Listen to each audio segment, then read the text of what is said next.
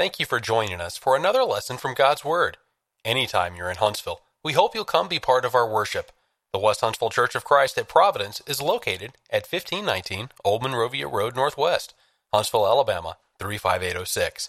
We hope you'll enjoy this lesson brought to us by Glenn Colley.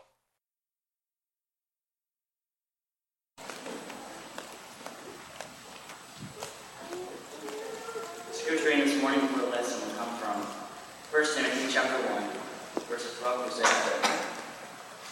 And I thank Christ Jesus our Lord, who has enabled me, because he counted me faithful, putting me into the ministry.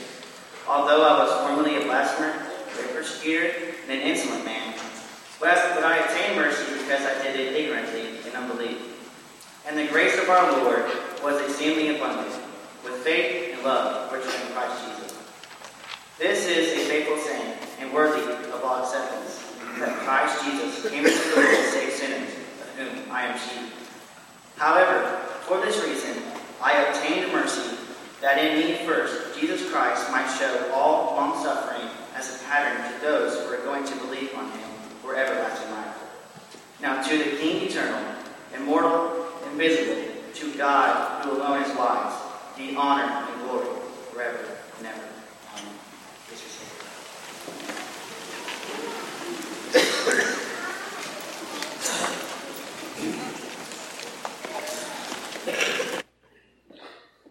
And would you open God's book, please, to Acts chapter 7?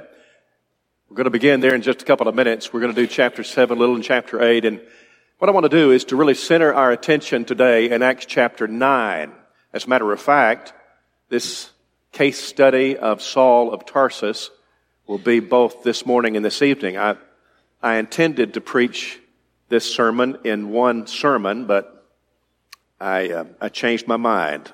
There's so much that I want to say about it. And tonight we're going to be driving toward the bottom of chapter 9, beginning in 26. And where I really want to get is to where the Bible says that Saul joined himself to the church at Jerusalem. Now, I'm doing this because we have a large number of new people in this congregation. I mean, a large number. Uh, not only of people who have been baptized, but a lot of people who have placed membership over the last little while. And I want to emphasize some things about the church. Now, when you do Acts chapter 9, it's, it's really important. And if, if I ask, by the way, if I ask our kids where you read about the conversion of Saul, uh, and I'm not going to do it right now, I will do that tonight, but if I ask the kids where you read about Saul's baptism, they would shout out Acts 9, and they'd be right. What's really interesting, though, is that you have Luke giving the book of Acts, and he gives this historic record of what happened. But then the apostle Paul later is going to review, he's going to rehearse his conversion in other chapters. And Caleb, Caleb read one in 1 Timothy 1 a few minutes ago, but also you have not just Acts chapter 9, that's where the history is given by Luke, but then in Acts chapter 22, Paul's going to be looking back on that and give us some more details. Acts chapter 27, Galatians chapter 1, and anyway, it's, it's just fascinating for Paul to rehearse that conversion. Here's what happened to me, and then he will mention details that we didn't see in Acts chapter 9. And, and we'll see some of that this morning. Anyway, you got to come back tonight because I want to, I want to finish this tonight. And really tonight is where I'm driving. I just don't think you can, I don't think that Luke, who wrote this with the um, inspiration of Holy Spirit, I don't think he meant for us just to read about where I'm going. He intended for us to have this history to build up to get us to this place. And so there, there you are. The second thing I want to point out as we get to the, the lesson one more preliminary thing. I always want you to remember that the church is spoken of in the New Testament in three different ways. The first way is the universal sense. In Acts chapter 2 and verse 47, when you had 3,000 people baptized into Christ for the remission of their sins to receive the gift of the Holy Spirit, the Bible says that 3,000 souls and they were added to the church. Now that's the universal sense in which the word church is used. It doesn't mean a particular congregation. As a matter of fact, they're going to scatter abroad, but, but they were still part of the church in the universal sense of the term. The second way that the word church is used is the congregational sense. And, and you have that all through the New Testament too. For example, Colossians, um, 1 Corinthians chapter 1 and verse 2, the church of God, which is at Corinth. That's not the universal sense, of course. That's the congregational sense. Romans 16, 16, the churches of Christ salute you. Well, what that means is that the congregations of the Church of Christ in a given area, like Madison County, Alabama, to salute you. And, and so these are congregations, and this is the congregational use of the term church. The third way that it's used is in the assembled sense. Now, like we have here, and I, you know, it's similar to congregational, but it's, it's a little narrower. In Matthew chapter 18, remember this phrase? But if you won't hear them, tell it to the church. Well, that's the assembled. I would argue that's the assembled group of people on that given day. That's, that's the people that got together and Jesus referred to them as the church there. All right, just, just hold that because that's going to become important later as we walk through our discussion. All right, point number one. Now, I'm going to go to Acts chapter 7 first, and the first point of our lesson is this. Saul was the champion of the enemies of the church of Christ. There we are. And, and, so you have Acts chapter 7 where Stephen is stoned. When you get to the bottom of the chapter, remember there's a, a, brief, just a brief passing mention of Saul. Now what's interesting about this is that he's holding the coats of those who stoned Stephen, which seems frankly rather incidental, but it won't be. Verse 58 says, they cast him out of the city and stoned him, stoned Stephen. And the witnesses laid down their clothes at the feet of a young man whose name was Saul. Now you're introduced to him. And they stoned Stephen as he was calling on God and saying, Lord Jesus, receive my spirit. And he knelt down and cried out with a loud voice, Lord, do not charge them with this sin. And when he had said this, he fell asleep. Now you might want to give him the benefit of the doubt. Now bear in mind that Luke wrote this long time after it happened. Some figure that maybe it was written around, well, just after Jerusalem was destroyed, so maybe as late as 80 AD. So he writes this history of the beginning of the church, the book of Acts. Well, you know, sometimes uh, we, we might be tempted to hide particular things of a great man. If we were writing a book about a really great man, we, we might leave some things covered. Why should we raise them? Everybody knows how wonderful he is. And, and surely that's true about the apostle Paul.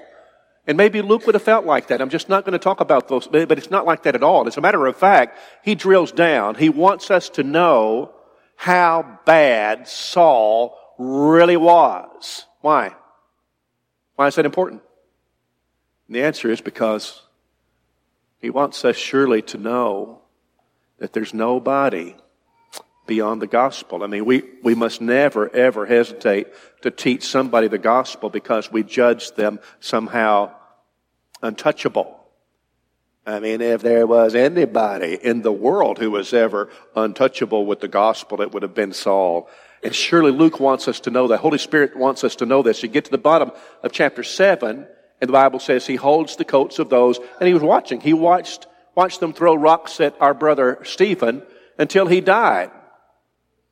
And then you get to chapter 8, and unless you, lest you want to say, or I would be motivated to say, well, Maybe, maybe, uh, there, maybe Saul was just compelled to come and hold those. Maybe he was like Simon the, of Cyrene and, and they just compelled him to carry the cross of our Lord. Well, maybe that's all there is to this. Saul was compelled. He was sort of forced to hold the garments of people stoning Stephen. That's all there is. There's nothing more to that. Then you, you start chapter 8. And Saul was consenting to his death. See, there's the narrator of this who reads the heart of Saul and says, Now don't you be thinking that. I don't want you to be thinking that Saul was good and maybe this was just a, he was a victim of circumstance. That's not what's happening. The, the New American Standard says, Are you ready for this? Saul was in hearty agreement. Whew, that chills me. He held the coats, watched them stone this Christian named Stephen, and he was in hearty agreement. And at that time, a great persecution arose against the church which was at Jerusalem. They were all scattered throughout the regions of Judea, Samaria, except the apostles. And devout men carried Stephen to his burial and made great lamentation over him. As for Saul, He made havoc. Havoc. It means, it means to destroy. It means to rip apart. He made havoc of the church, entering every house and dragging off men and women, committing them to prison. Now you flip your page to chapter 9. I want to start in verse 1. Now here's an interesting word. I'm in the New King James. Some will use the word yet. New King James uses the word still. I've underlined it in my Bible. And Saul, still breathing threats and murder against the disciples of the Lord, went to the high priest. He still was doing that. Now what do you reckon about that word? Why would he say that? The answer must be that he, Saul has seen enough now that he should have paused. He should, why would he want to go? He's heard that the gospel has penetrated Damascus now. That's going to be Acts chapter 9. It's gotten into Damascus. I think it's about four days journey for Saul. And so he still wants to do it. He wants to get there and hail men and women, putting them in prison. Still. And, and perhaps the still part is referencing back to Acts 7. I mean, the very idea that, that Saul would have to hear that man, Stephen, dying and praying for those throwing the rocks at him. Lay not this sin at their charge. And maybe, I wonder if, you, you think people like Saul, a Pharisee of Pharisees, you think they made fun of Jesus when they heard that he prayed for the people who were crucifying him? Forgive them. They don't know what they're doing. Maybe they laughed about that. And maybe sometimes somebody like Saul was told that and said, he didn't say that. You know, that's just romanticizing this man. That's how people are. They follow him. There's nothing to that. But now Saul has heard this with his own ears from the mouth of Stephen. Lord, lay not this sin to their charge. And then he died. Who dies like that? Who's, who, who's executed like that?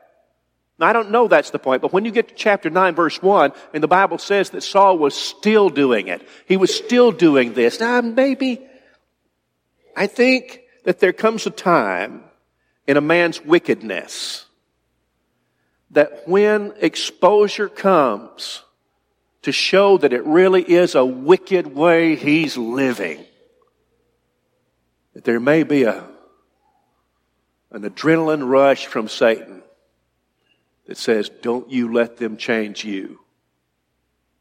And maybe it comes in the form of thinking, but I would be so ashamed. It can't be wrong. I couldn't have been wrong all this time. And put yourself in the shoes of Saul. Go ahead. It isn't just that he, it isn't just that he fought against Jesus. It isn't just that he tried to stop the church from existence. It's that he, he did it with a furious rage. It's interesting to me that in Acts 9, verse 2, it says, both men and women. Why do you suppose it says that? Couldn't it just said people? I think he's drilling down to show us. Luke says you got to see it. You won't appreciate his conversion unless you see it. This makes me a little sick in my stomach to think. That, no, these, are, these are our brothers and sisters in the early church, y'all. And, and, it, and can you, I can, you know, it's bad enough to take a man. What's he guilty of? Following Jesus Christ. Doing just what you're doing. They weren't malicious people. They weren't, they weren't aggressive people who were trying to physically fight their way into people's homes. They weren't, they weren't a threat to anybody. But now you see him putting chains or ordering chains put on the women can you just picture those Christian women? Picture Christian women in this church right now. It'd be bad enough to do it to a man, but you think about chaining a woman because she's a child of God, a Christian, and dragging her off. Now that's, not only was that mentioned here in Acts 9, but when Paul is thinking about it later and about how bad it was, the way he lived, he references back and says, and it, it was men and women. Now, so here's point number one is that he was the champion. He was the champion. He was still doing it. Maybe, maybe it's getting harder for him to do. I don't know, but he's getting more aggressive. And here he goes off to Damascus. Now, here's point number two is that in Damascus, in the city of Damascus is where he becomes a Christian. Now this, this point becomes pretty interesting and important when you are studying one on one with somebody who's been exposed to a denomination that practices baptism, but absolutely rejects the, the teaching that baptism is necessary to have your sins washed away. And there are a lot of those folks. There are a lot of those preachers preaching that simply false doctrine today. Baptism, they'll baptize people. But they want them to know when they go down to the water, this has nothing to do with the forgiveness of your sins. Your sins are already forgiven. When you mentally acknowledged Jesus Christ, then all of your sins were forgiven, and your baptism right now is for the purpose of showing that you're already forgiven. Well, I'd say that's bad. I'd say that's really bad because the Bible teaches that baptism is the point at which we have forgiveness for our sins. And if my baptism shakes a fist at that, it compromises the baptism. And that person would need to be baptized scripturally. He'd need to be, baptized again. Now, if you just read Acts chapter 9 about, about Saul's baptism, you might miss this point because it's when in Acts 22 that, that Paul would write about this and he would give us this detail that absolutely makes it crystal clear. Let me show you what I mean. So I'm back in Acts chapter 9 now. Let's start verse 3. And as he journeyed, he came near Damascus, and suddenly a light shone around him from heaven. And he fell to the ground and heard a voice saying to him, Saul, Saul, why are you persecuting me? Now that's in red in my Bible. That last line, that's because it was Jesus from heaven talking to him. Why are you persecuting me? Now here's a parenthetical note. When you persecute the Christians, the people of Jesus, you're persecuting him. And that's what Jesus says. Why are you persecuting me? He said, Who are you, Lord? The Lord said, I'm Jesus whom you're persecuting. It's hard for you to kick against the goads. And he, trembling and astonished, said, Lord, what do you want me to do? And the Lord said to him, he, because he, see, Saul knows that Jesus was crucified. And now he's blind, just like that. And at the same simultaneous time, you have Jesus talking to him. I mean, it, it made a believer out of him. He said, Uh, you, you can tell he's, he believes this. This is Jesus. What do you want me to do, Lord? Go into a city, to the city, and it will be told you what you must do. The men who journeyed with him stood speechless, hearing a voice but seeing no one. And Saul arose from the ground, and when his eyes were opened, he saw no one. He was blind. But they led him by the hand and brought him into Damascus. Now hold that in your mind. That's where he is. He's in the city of Damascus. He was there three days without sight, neither ate nor drank.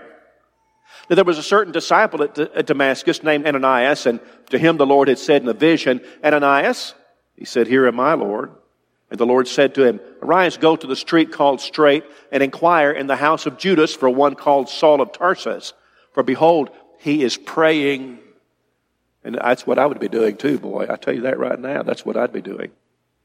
And in a vision, he has seen a man named Ananias coming in and putting his hand on him so that he might receive his sight.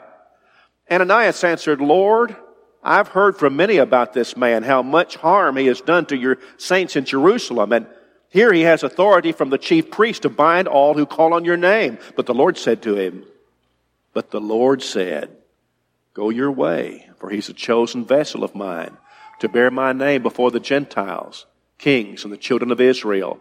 For I will show him what great things he must suffer for my name's sake. Parenthetical note God didn't make Saul obey the gospel. Saul still had the, the free will to choose this. God showed him the, I mean, Jesus shows him the truth here, but he's gonna, through Ananias, but he's gonna have to obey it. God knows the future, though, before it happens. God knows what's gonna happen before it occurs. 17. Ananias went his way and entered the house, and laying his hands on him, he said, Brother Saul, the Lord Jesus, who appeared to you on the road as you came and has sent me that you might receive your sight and be filled with the Holy Spirit. And immediately there fell from his eyes something like scales, and he received his sight at once, and he arose and was baptized. And when he had received food, he was strengthened. Then Saul spent some days with the disciples who were at Damascus he arose and was baptized. Now, I suppose that you could read that and say, well, I'd like to know more about that. And you could go then to Paul's writings, like in Romans 6 about baptism, and you could say, hey, I know what that baptism was for. It was to be baptized into Christ, into his death. But, and that, that'd be fine. But I want to take you over to Acts chapter 22 now. And, and let's read just a few verses because what you'll get is some details that you don't have from Acts 9 This is Paul rehearsing the matter later. I'm in verse 3 of Acts 22. I am indeed a Jew, Paul says, born in Tarsus. Now, this is a good time later. A city of Cilicia, but brought up in this city at the feet of Gamaliel, taught according to the strictness of our father's law, and was zealous toward God as you are today. Look, he says, I, I, was a Jew just like you, and I believed everything you did, and I fought against Christ. I fought against the Christians, just like you do. I persecuted this way to the death, binding and delivering into prisons both men and women. And also, as also the high priest bears me witness. And he, and he can, goes on. Let, let, let's go on down now for time's sake. Verse 14, or 13. Ananias came to him, and he stood and said, Brother Saul, receive your sight. And at that same hour, I looked up, up at him, and he said, The God of our fathers has chosen you, that you should know his will and see the just one and hear the voice of his mouth. For you will be his witness to all men of what you have seen and heard. And now why are you waiting? Arise and be baptized and wash away your sins, calling on the name of the Lord. Verse 16 is just huge. We didn't get it in Acts 9. We didn't get all this these details of the discussion from Ananias, but now Paul is rehearsing it later and he says, here's what happened and here's what he said. Now, now bear this in mind. What that means is that you, you look back on the road to Damascus and you have, you have Saul and his entourage going there and there's this bright light and he's blinded. So there's a miraculous thing that happened to Saul in giving him that blindness, taking away his sight. But his sins weren't washed away then. And he heard the voice of Jesus, and Jesus had a brief conversation with him. But his sins weren't washed away then. The Bible doesn't say that. And he gets up and he goes to Damascus, and in, the, in that city of Damascus, he's sitting there for three days. What's he doing? Well, I'll tell you what he's not doing. He's not eating or drinking. He's fasting because he is utterly consumed with what's happening. Utterly consumed. And we'd understand that. But that, oh, one more thing.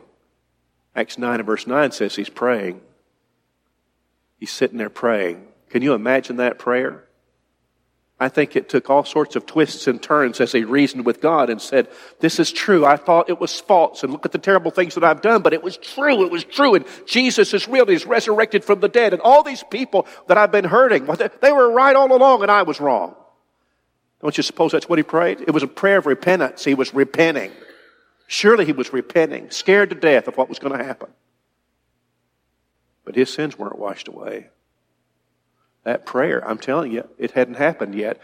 And then Ananias comes to him, gives him his sight, and among other things says this Arise and be baptized, and wash away your sins, calling on the name of the Lord. The fact of the matter is that he was saved not on the road to Damascus, the Bible says he, his sins were washed away, and that's synonymous with being saved, of course, when your sins are washed away. And that occurred inside of Damascus three days later when he was baptized. Now, here's number three. Here's the final point for this morning. And it's this. Put up the next one, would you? There you go. Saul stayed in Damascus. All right, now, now, I, I told you this, this uh, sermon, these sermons are going to be about our new members. Well, here we go. So there's the story that brings you up to, to Saul now a Christian himself. And, and here's something that we just might brush over. It's in Galatians chapter 1 and verse 18. So he becomes a Christian. Well, what happens then? What does he do right then? Nor did I go up to Jerusalem to those who, those who were apostles before me. Here's what he wanted people to know. Now, now that I became a Christian and he was made an apostle by Jesus Christ, I don't know exactly the moment that happened. I suppose when he, when he obeyed the gospel, it happened. But what I know is this, it was important to Saul to say, I didn't have to go to Jerusalem to the other apostles to get permission to be an apostle. I didn't have to have their permission to be a Christian and to preach the gospel of Jesus Christ. If a man wants to preach the gospel of Jesus Christ today, whose permission does he have to get? And the answer is, he's already got permission. By the Great Commission, he's got permission. Go into all the world and preach the gospel to every creature.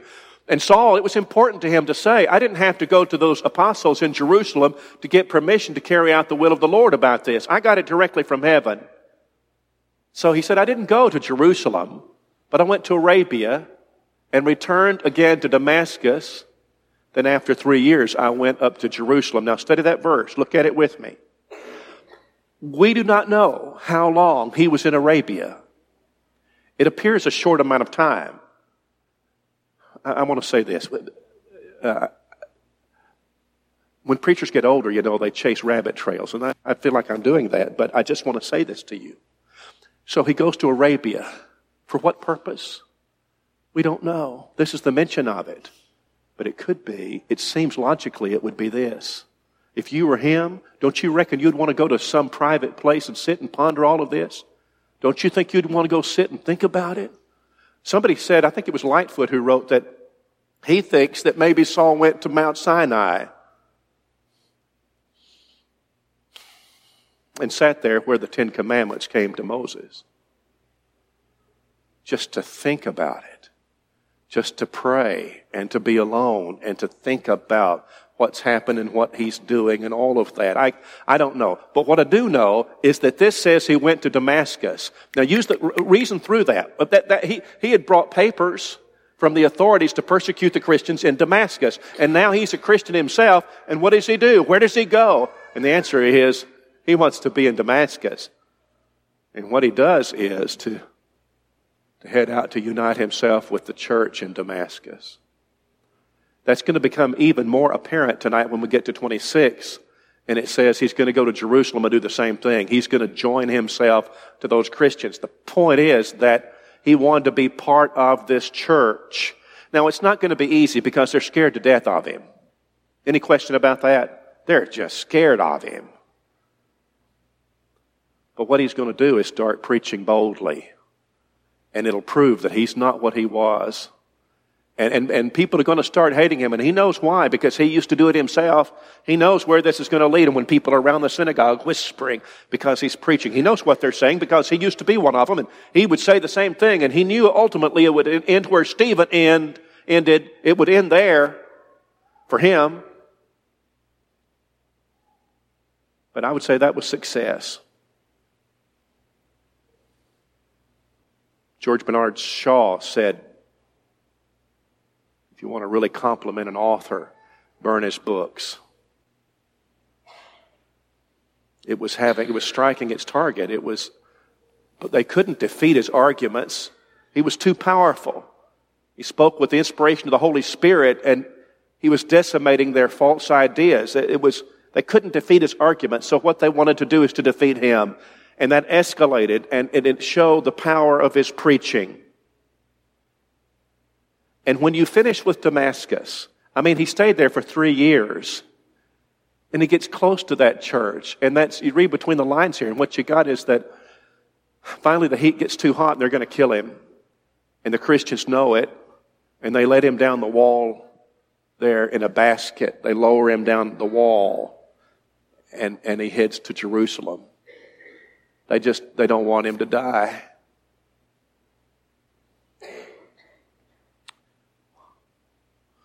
And, and so the design of the church, here's Romans chapter 12 and verse 5. Take me to Romans 12 and verse 5, please. There you go. This is, this is the design of the church. And by the way, Paul would write this later. So we being many are one body in Christ and individually members of one another. And when he came away from Damascus, or he came away from baptism, he wanted to be part of the church there. It's not going to be easy. We'll talk about that some more tonight. Not going to be easy, but that's what he wants. He knows that the, this is one body and he needs to be a part of that body. And that's what he accomplished. And so he preaches and teaches and he gets involved and, and it's a lesson for people today. We weren't intended to be isolated Christians. We never were. We're intended to be united into a body called the church, into a congregation called the church. It's, it's the way that it was designed. It's the way that it works the best. I, I don't, um, I don't make a habit of quoting television shows or movies. I, I don't know. I, sometimes preachers do. I, I never had care, have cared too much for that. I'm going to make an exception today because I found this quote from William Shatner. William Shatner, as you perhaps remember, Star Trek when I was a kid and Captain Kirk. But he went in 2021 on Bezos' space shuttle thing, and he went to, into space. And uh, you know, he was he was uh, Kirk. He was Captain Kirk. He was space. He was everybody was talking about him as, but he'd never really been to space, of course, until now. And it was a, it was hyped up and big news about this. And then he came back and he said something very interesting. He said this. My trip into space was supposed to be a celebration. Instead, it felt like a funeral. It was among the strongest feelings of grief I've ever encountered. The contrast between the vicious coldness of space and the warm nurturing of earth below filled me with overwhelming sadness. Everything I had thought was wrong. Everything I had expected to see was wrong. I had a different experience because I discovered that the beauty isn't out there. It's down here with all of us. Leaving that behind made my connection to our tiny planet even more profound. And Saul has realized that what he had wasn't it. He was wrong. And now he wants to be part of the warmth and joy, camaraderie, faith, safety of the church, of a congregation of God's people in Damascus.